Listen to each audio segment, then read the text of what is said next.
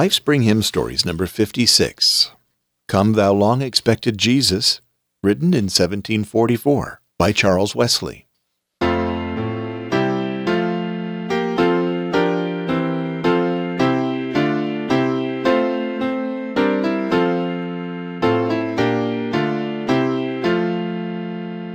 It's hard to imagine the difficulties faced by John and Charles Wesley and their fellow evangelists as they traveled by horseback from town to town, facing mobs, enduring harsh conditions, and severe weather.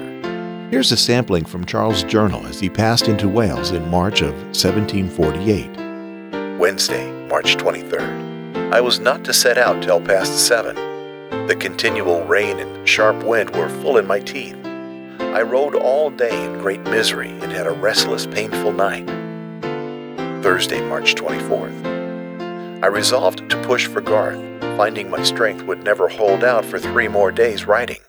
At five a.m. I set out in hard rain, which continued all day. We went through perils of water. I was quite gone when we came at night to a little village. There was no fire in the poor hut. A brother supplied us with some, nailed up our windows, and helped us to bed. I had no more rest than the night before. Friday, March twenty-fifth. I took horse again at five, the rain attending us still. The weather grew more severe. The violent wind drove the hard rain full in our faces. I rode till I could ride no more, walked the last hour, and by five dropped down at Garth. Charles' primary purpose in going to Garth was to preach, but he had another motive as well. It was also to see Miss Sally Gwynne, whom he wanted to marry. Marriage required a regular income, however, and Sally's parents were concerned about Charles' ability to sustain a family with no regular source of finances. Charles agreed to publish two volumes of his Hymns and Sacred Poems.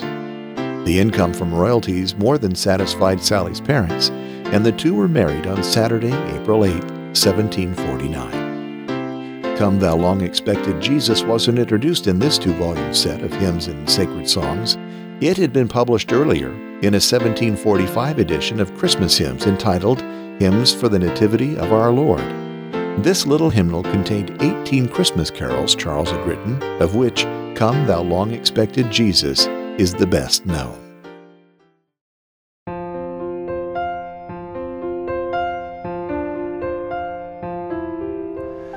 Come thou long expected Jesus, born to set thy people free from our fears and sins, release us, let us find our rest in thee.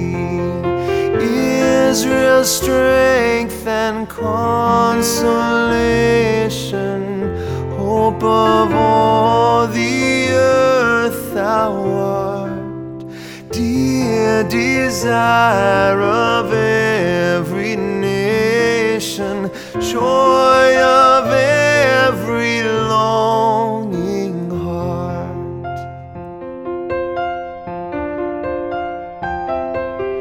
Born thy people to deliver, born a child and yet a king, born to reign in us forever. Now thy gracious kingdom bring by thine own eternal spirit, rule in all our hearts alone by thine all-sufficient merit. Raise us to thy glorious throne.